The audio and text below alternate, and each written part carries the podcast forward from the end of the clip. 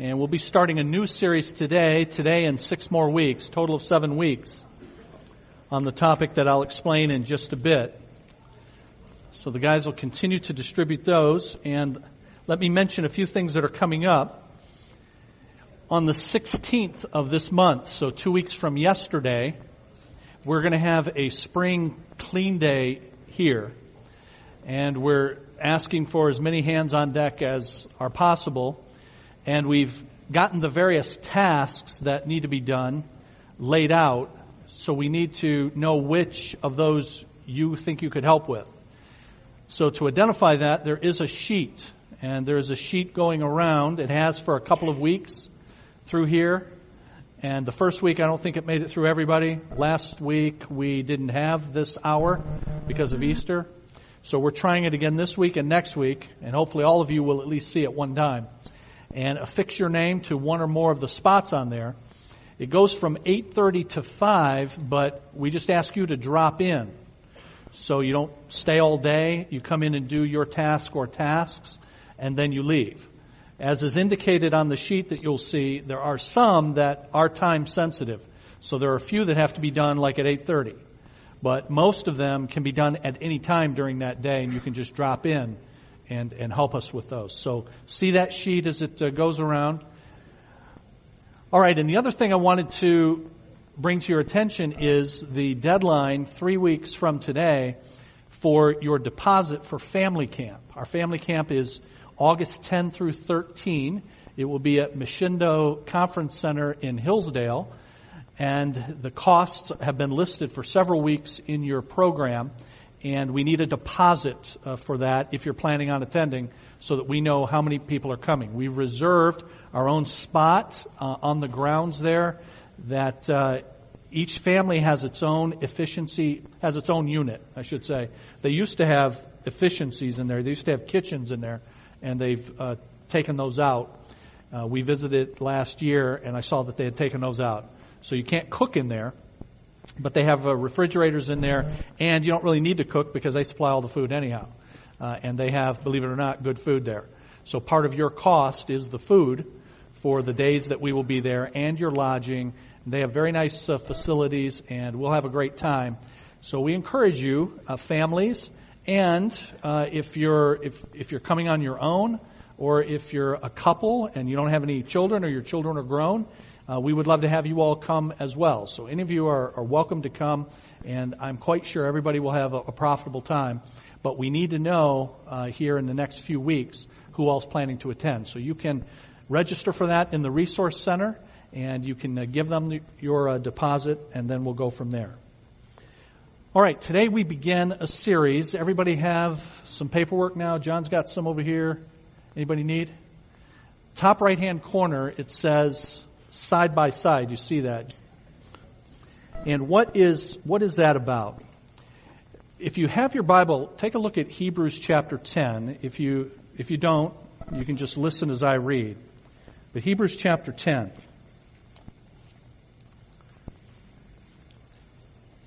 And this is the passage I'm going to read, is a set of verses that we pastors love to quote, because it has a line in there that says, "Do not give up meeting together."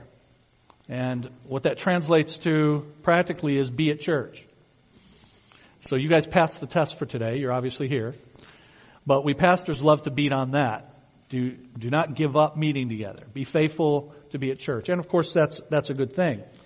But it's very easy for us, if we're not careful, to miss an important reason that we are with one another, that we gather together, and that we're in each other's company.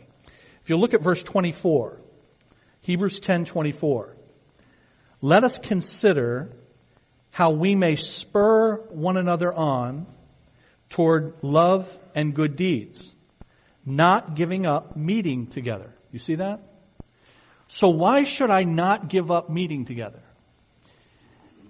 And it used to be that most people, if you ask them that question, it'll be, well, then I won't be able to learn. I won't hear the sermon, or I won't be able to sing the songs of the faith and what I learn out of that. So I'll miss a learning opportunity if I don't show up. Well, there's some truth to that, except that's kind of out the window in our day, given that you could listen online. You could listen in the comfort of your own home, in your car, if that's all that getting together was about. But us meeting together is not just about learning. It's about us spurring one another on toward love and good deeds. And that is why, that's one reason why then, we should not give up meeting together. Verse 24, consider how we may spur one another on toward love and good deeds, not giving up meeting together, as some are in the habit of doing, but encouraging one another. Now you see the sandwich there then, the in between. It says, do not give up meeting together, but that's in between spurring one another on toward love and good deeds and encouraging one another. So you have two one another's going on, and in between that, there's don't give up meeting together. So one of the major reasons for which we meet together is one another stuff.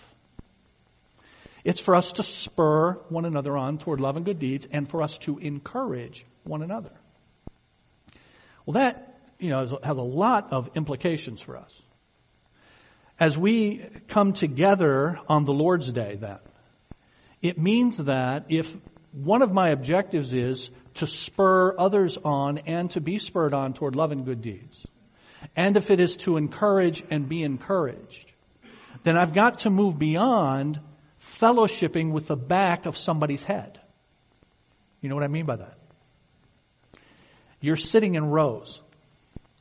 And if all you do is sit in a row, and all you see me up here, and then you see the back of the heads of the people that are in front of you.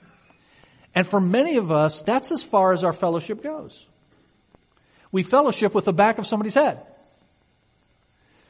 But God has called us to come together and meet together for more than that. To spur one another on and to encourage one another. Now the word encourage is a Greek word, comes from a Greek word, parakaleo. Para means alongside, beside. And kaleo means call. It means to call alongside. To encourage pictures calling someone alongside or coming alongside someone and putting your arm around that person to be of aid to them, to be of help to them. And likewise for them to do that with you. I can't do that. I can't come alongside. I can't call someone else alongside. I can't encourage if I'm not engaged with people that are part of the church. So why am I doing this series side by side? I'm doing it because the Bible has much to say about our relationships with one another. Starting tonight in our home groups, our community groups, we're going to be looking at several of the one another commands in the New Testament. And over those weeks, we're going to see what the passages mean and then seek to make some application of that. And I'm fortifying that with this series as well, side by side, us coming alongside one another in order to help and to be helped. In addition, when we get to the end of this series, this is 7 weeks, and then on May the 22nd, we have our missionaries to China here, the Gearharts, and Nathan is going to be presenting on May the 22nd in this hour. The following week, May the 29th, is going to be entirely devoted to the launch of our Stephen Ministry. And some of you remember what we've talked about with regard to Stephen Ministry. We showed some videos last year about what that is, and we've had some folks diligently, and have them still, they're training. They're going to finish here in the next few weeks, their full training, and then those people are going to be presented to you in that service this hour on May the 29th. So all of this is designed to lead up to that. Stephen Ministry is one formal way in which our church then seeks to help each other. So that's why we're doing the series. Take a look at the top of page 1. of the introduction then. And you see the footnote at the bottom. This is based on the book by Ed Welch by that title, Side by Side. We all need help. That's simply part of being human. Now let me just stop there. We all need help. It's part of being human. We might think that needing help is part of being sinful. But that line is saying something different. We all need help. It's part of being human. To put that another way, even before sin entered God's world, we were not made to be self-sufficient. Adam and Eve were not made to be self-sufficient. They were certainly made to be dependent on God, but they were also made to help one another. Do you remember that Eve was made to be, in fact, uses that word, his helper? Now, what is it that we're to help each other do? Quite apart from sin. Just as humans, what do we need help to do? Well, God made us to worship Him. In fact, next week, as I pick up what I didn't finish today in the message, we will see from Genesis chapter 2 and verse 15 that God instructed the man to work the ground and to take care of it. That's what He told him to do. But those words, to work it and take care of it, have worship overtones. That they actually mean to serve and to obey. That you're to serve God and obey God by doing this task that I've given you. So we were made for the purpose of worshiping God, and we were given to each other to assist each other in that process of worshiping God, honoring God, showing the worth of God in everything that we do. So with that line, we all need help, that's simply part of being human. I say it this way: relationship is for discipleship. Relationship is for discipleship. God has given us one another in whatever relationships that we have, marriage relationship included, and especially, is made for discipleship. God has put us in the company of one another for us to help one another achieve the purpose that God has given us in creation, namely, to honor, glorify, worship Him.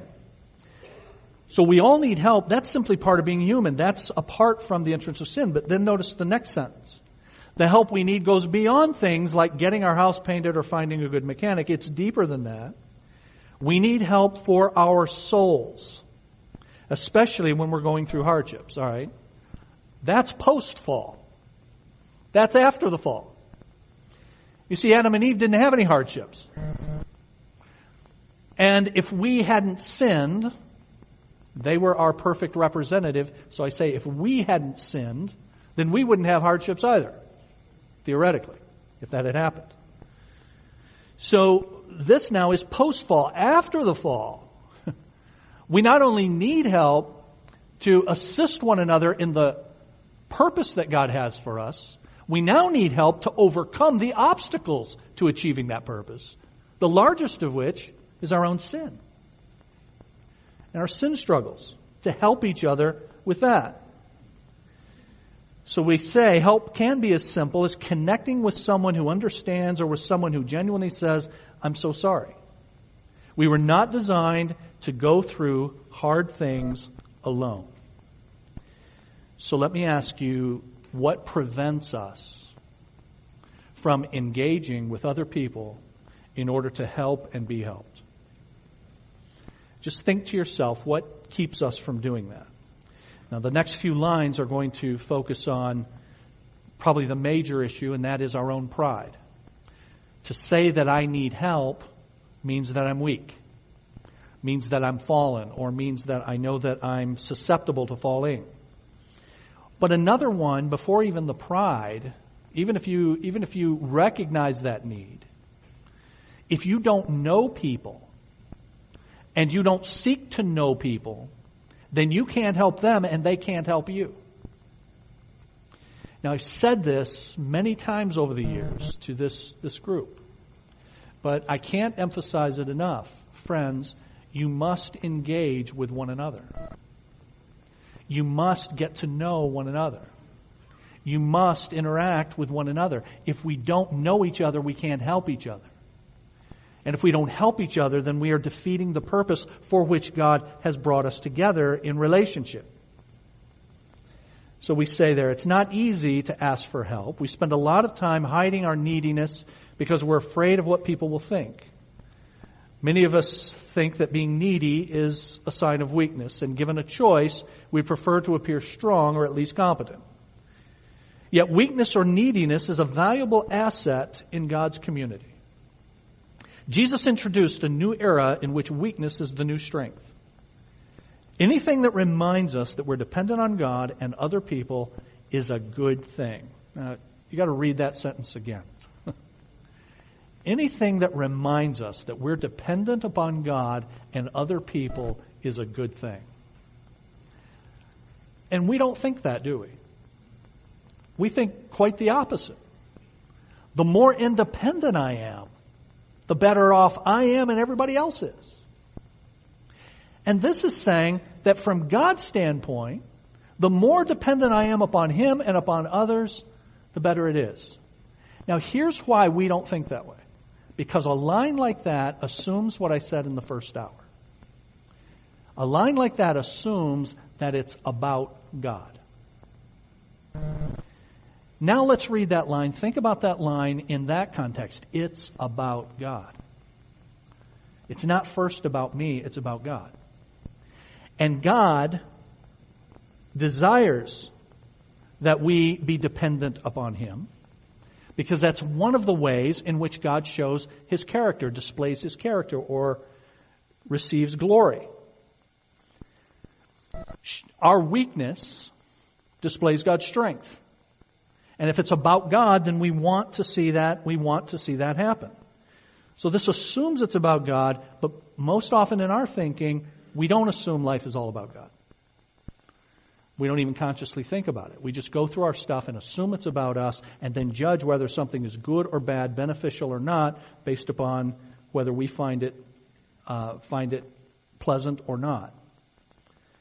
Otherwise, middle of that paragraph, we trick ourselves into thinking that we're self-sufficient and arrogance is sure to follow. We need help, and God has given us His Spirit and each other to provide it. So this series is divided into two major parts. The first one is we need help. The second part is what you see in the middle there. We are all helpers. One, we need help, but then we are all called to help. We are helpers. This too is part of being human. A young child is most satisfied when helping parents cook or clean. They delight in contributing to the household. In this, they illustrate how God has given all people gifts, quote, for the common good. And all gifts are needed. There is no such thing as an unnecessary person. And yet, there are some of you sitting here who think, what can I do? Well, this idea of coming alongside, side by side, what you can do is interact, engage with people.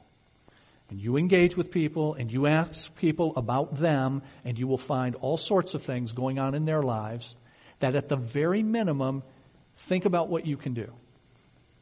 If you hear about, as you engage with people, what's going on in their lives, what at the very minimum is something that you can do? You can pray for that person, can't you? At the very minimum, you can do that. And you say, I don't even know the Bible very well. I'm a fairly new Christian, or I've been a Christian for a long time, and I don't really know what to tell them. Okay. Thanks for your honesty. But you can say, I'm going to pray for you. I'm going to pray for you regularly on that. So let me give you an illustration.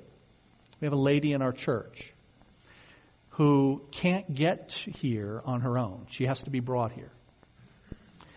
And she has heard me say things like, and she's seen in God's Word, that we have a responsibility to use our gifts, get involved, so on. And even though I always say, look, God has us in different stations of life in His good providence, and so I'm not trying to make you guilty if you're not able to do things. There are people who are not able to do things they'd otherwise like to do. Nevertheless, she feels guilty. And so a few months ago, she comes to me and she says, I feel guilty. I can't do anything. And I said, you know, we've got all kinds of things to pray for here. And I gave her some things to pray for on a regular basis and to then go through our prayer list of people. And I asked her to do that every day and then do an additional thing. Go to the people for whom you're praying and say, I want you to know I prayed for you this week. Now, how much encouragement is that to the person to whom she says that? And this sister is just thrilled that she has something that she can do as unto the Lord, but for her brothers and sisters. At the very minimum, all of us can pray for one another, and we can tell one another that we're praying for each other. But I won't know what to pray for if I'm not engaged. So it's absolutely necessary that we be engaged with one another to find out how we can best love and serve each other. Next paragraph there. Actually, we offer help so often that we might not even be aware of it. We listen to a roommate or a spouse about struggles at work. We commiserate with a friend who is full of fears. We give advice to the member of our small group who's going through a bumpy relationship. We ask how we can pray. We were meant to live that way. Now, why were we meant to live that way? We were meant, intended, designed to live that way. Why would God design it that way? Well, I would say it this way. I've told you already, relationship is for discipleship. Let me expand on that a little bit. Relationship is the ground in which we grow. Relationship is the ground in which we grow. Because it's in relationship that your best and your worst come out. Right? It's in relationship that things are great. It's in relationship that things are lousy. And it's in relationship that you are exposed as being both great and lousy. And me too. And it's in that context then that we see the things that are going on in our hearts. It's in relationship and interacting with one another. So relationship is the ground in which we grow. That's why God has designed it this way. Intended it this way. We say there, we were meant to walk side by side, an interdependent body of weak people. God is pleased to grow and change us through the help of people who've been recreated in Christ and empowered by the Spirit. This is how life in the church works. And yet fears enter in. We're afraid to jump into the complexities of someone's life. Who are we to help somebody else? We have troubles galore. Our past makes a mess of the present. Sin always threatens to overtake us. So this person is telling me they've got an issue and they've got a struggle. And one of the things that we can easily do is say, I got struggles too. How am I going to give advice to somebody else? Who am I? I'm a mess trying to help you with your mess. Why don't we both just be messes separately? I mean, I don't want anybody to think that I've got it all together. So I have to talk to people a lot about their messes. And in all of their messes, I have to say, hey, look, I don't have all of this down myself. I just have to remind them about that and remind myself about that. The fact that I am giving you help doesn't mean that I've arrived. And you don't have to have arrived in order to give help. In fact, I'll put it to you a particular way. After I give you this response that you've heard probably said from folks. Somebody describes their situation to you, very difficult circumstance, and they're going to do the wrong thing as a result of this circumstance. Their marriage is horrible. And as a result of their marriage being loveless and joyless and horrible, here's what they're going to do. They're going to end it. They're going to end the marriage. Now, God's Word says you don't have grounds. There hasn't been adultery. There hasn't been abandonment. Those are the two grounds. You don't have either of those, but you're going to go ahead and end it. And you're talking to this person. Picture yourself talking to this person. And you start to tell them, you know, God doesn't say you can do that. And here's what they may say to you. Are you telling me that you would stay in a relationship like that? Can't tell you how many times I've heard that. And you've probably heard that, and you may have said that. Are you telling me that you would do what you're telling me to do if you were in my shoes? And then that disarms us, doesn't it? That pushes us back, and we say, well, you know, who am I to talk? So here's who you are to talk. When you counsel someone, you are telling them what they should do according to God.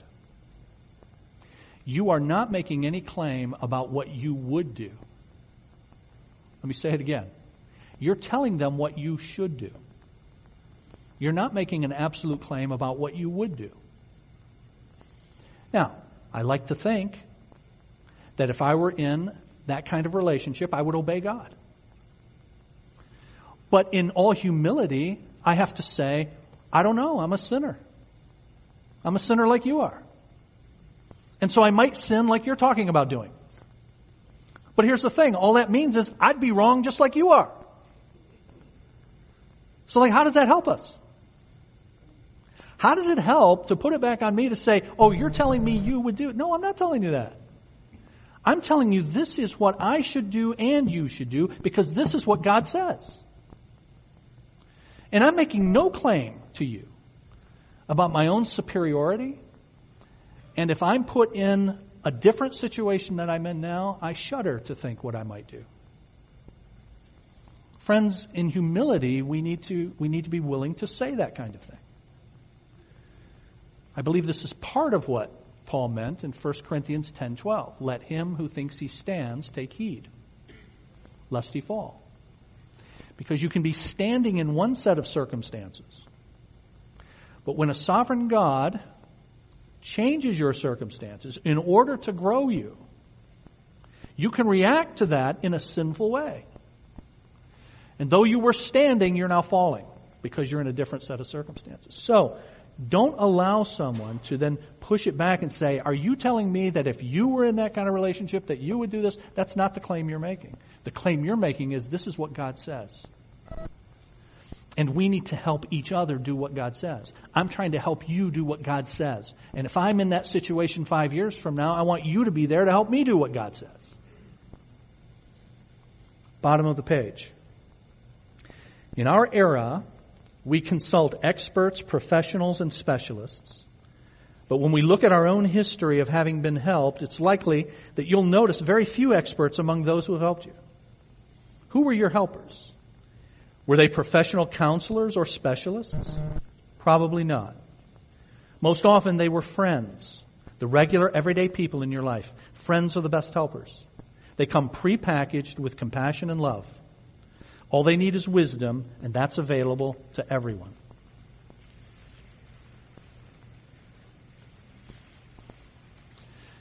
So we need help, and we are to help.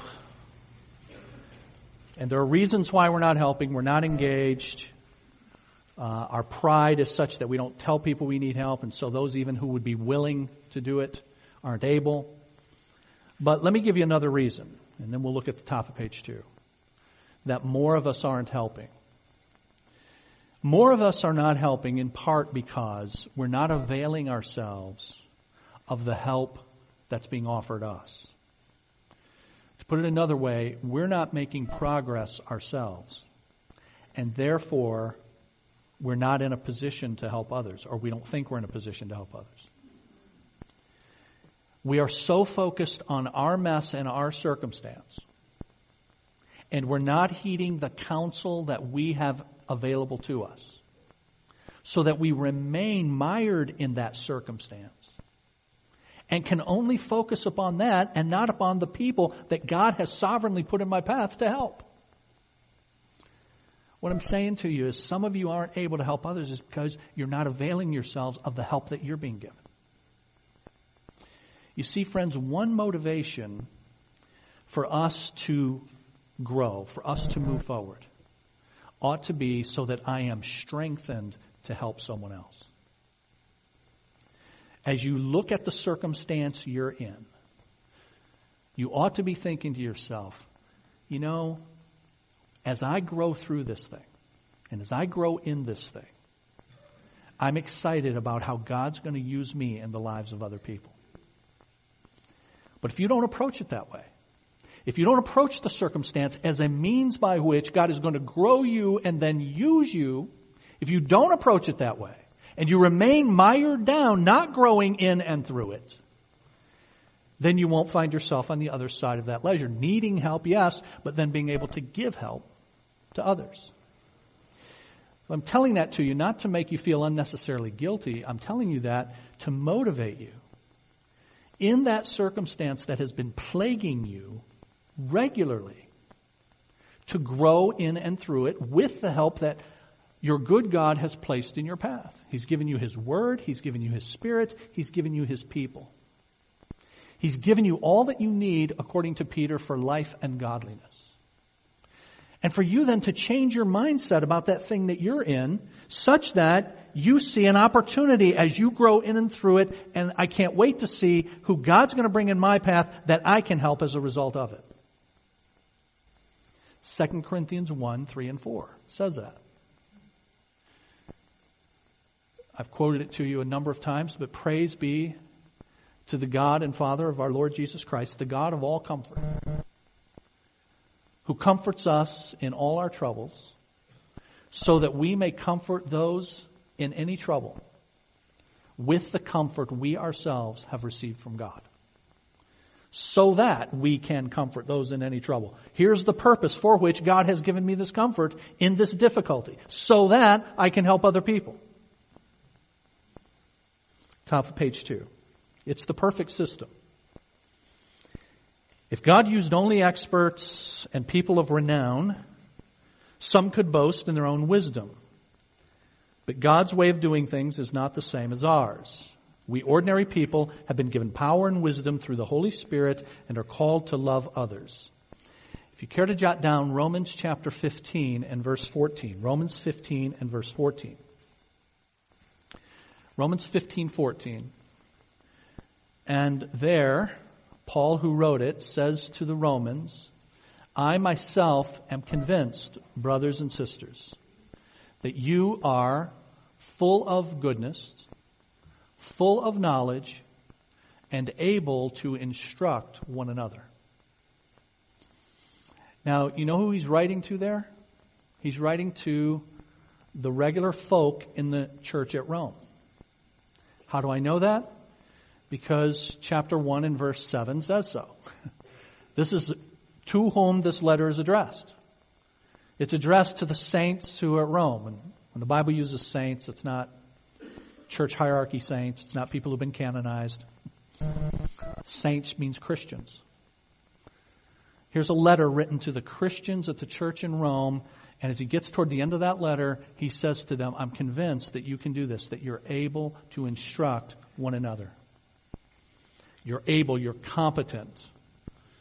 That could be translated, and has been by some, you're competent to counsel one another. And it's that verse that gave rise to the seminal book that Jay Adams wrote in 1970 by that title, Competent to Counsel. And the whole premise of the book is that regular everyday Christians can take the Bible and apply it to their friends, their fellow Christians in their lives. So this series is for people who are willing to move toward other struggling people, but are not confident that they can say or do anything very helpful. If you feel quite weak and ordinary, if you feel like a mess but you have the Spirit, you've got the right credentials. You're one of the ordinary people God uses to help others.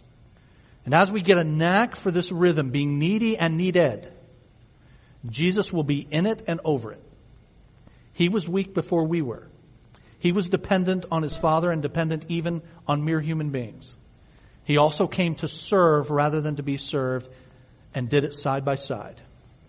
As we're able, we do this with one another. So for the next few weeks, then, we're going to look at the first of these two parts of this series, that we are needy. And then we'll look at the fact that we are needed. We are needy, middle of page 2. Your neediness qualifies you to help others. Your neediness offered well to someone else can even be one of the great gifts you give to your church. You'll inspire others to ask for help. Think of it this way. Think of a time when you were in a group and someone spoke openly about a struggle in daily life. What happened next? In most instances, the group suddenly became more like a family. Other people opened up about their lives, and the prayers of the group sounded more and more like the Psalms. When something like this happens, the myth that we all have life figured out is exposed, and we begin to share one another's burdens, which is the way God intended it to be. We spend too much time concealing our neediness. We need to stop hiding. Being needy is our basic condition. There's no shame in it. It's just the way it is. Understanding this, accepting it, and practicing it will make you a better helper. So we are needy, and we need to admit that to ourselves and be willing to admit that to others as well. So I put it this way to you, as I have in the past. Look, you're in a church that believes the book, the Bible. And ostensibly, you're then with a bunch of people who individually believe the book, the Bible. And if you just do a cursory reading through the book, what does it tell you about you? If you read through the book, what does the book tell you about you? Does it tell you, hey, this is my, God's revelation to you, and here's my revelation to you. You've got it all together. Here's what I want you to recognize, first and foremost, in Scripture. You don't need any help. What does God tell you? God tells you you're a wreck. You're a sinner. You're a sinner in your thoughts, in your words, in your deeds. You're a sinner in the thoughts, words, and deeds you fail to think, say, and do. You're a sinner in your mind, in your will, and in your emotions. You're a sinner through and through.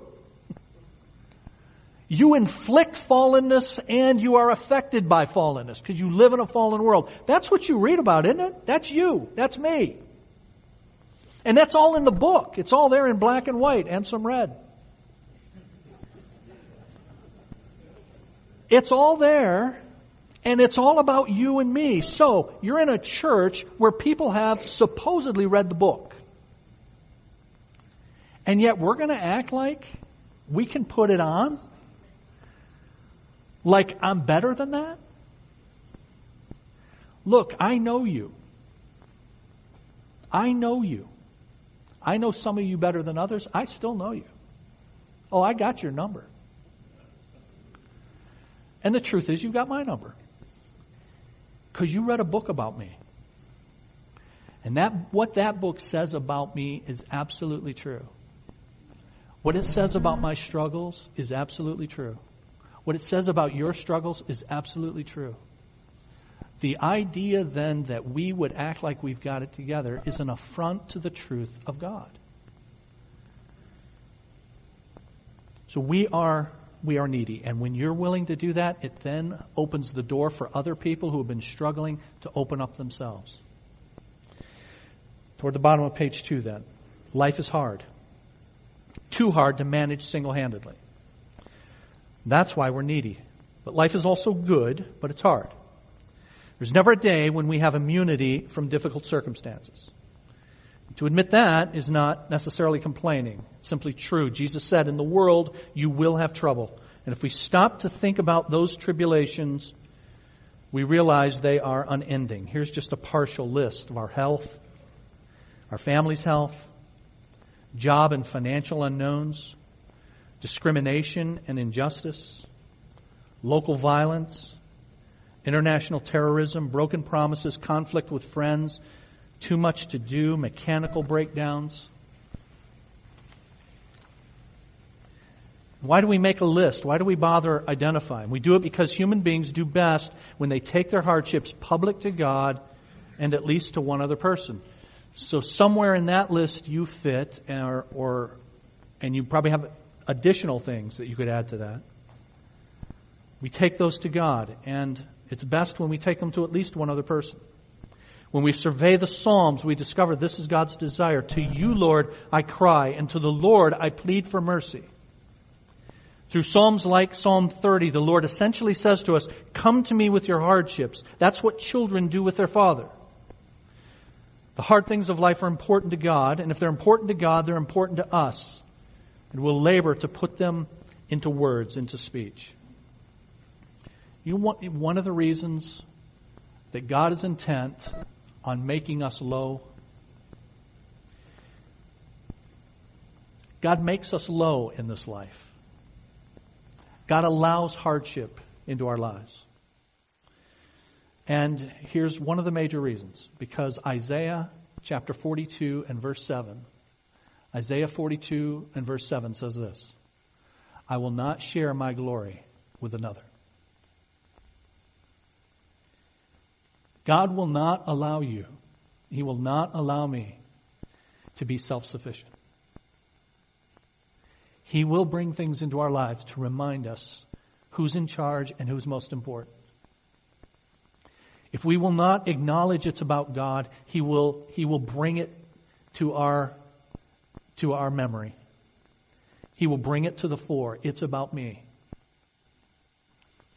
I told you guys after we get done with Genesis in a few weeks, then our next series is going to be a survey of Job. And God is authorized, He's the authority to do as He will. But one of the reasons that God often does this, not the only one, but one of them is that God will not share His glory. And so He will bring us low to make us dependent upon Him. But if you look at that circumstance and say, Lord, this is not, as I said in the first hour, this is not why, but how. I'm not going to ask why you're doing this. I'm going to ask how I can bring glory to you in the midst of this. And since there is so much, it might help to organize the circumstances of our lives. The list below is a way to do that. Our heart and our body represent us. And the additional items are circumstances that surround us. They're the world in which we live. So we've got our hearts and our bodies, that's us. But then we've got outside of us, relationships, we've got people at work, we've got spiritual evil in the world, and then we've got the Lord. Now, if I knew how to do it, I would have made concentric circles for these. That's the way they're supposed to be. And the middle of the circle is supposed to be our hearts. So if you want to draw that, you could. And then the next circle is our bodies, and the next one, our relationships, our work, spiritual evil, and then God is the outside circle. Everything takes place within the purview of God. So we're going to consider some of the circumstances that affect us and then look at the heart, the foundation, literally the heart of our struggles. But we will do that next week because, alas, it is noon. So let's ask the Lord to help us this week and bring us back together safely. Father, thank you again for the privilege of being able to gather together and to quiet our hearts and focus our minds upon what is most important. Lord, we thank you that you have given us your word to tell us what it is you are pursuing. You're pursuing your glory in your world, and we and everything that happens within your world is all designed for that. So Lord, help that to not just be a slogan or something that we just acknowledge and move on from. Help that to be central to our thinking and our doing, that life is about you. And then, Lord, because we believe life is about you, we will ask the right questions. Not why, but how then? Can I be used as an instrument of your praise, of your glory, of your honor, in the circumstances that you have sovereignly assigned to me? I pray, Lord, over these next weeks together that we will have reinforced to us what your word says about our neediness, but then also about our ability and privilege to be able to help those in need. As a result, Lord, may we be a body that functions as you intended, interacting with one another, serving one another, loving one another, forgiving one another, bearing one another's burdens, praying for one another, submitting to one another, on and on you go in your word. Lord, as we do that, may this body be something different than what people see in the world. And may others be attracted to it. As you said, Lord Jesus, by this will all men know that you're my disciples, if you love one another. Help us to love well this week. Grant us safety and bring us back together next Lord's Day. We pray in the name of Jesus. Amen.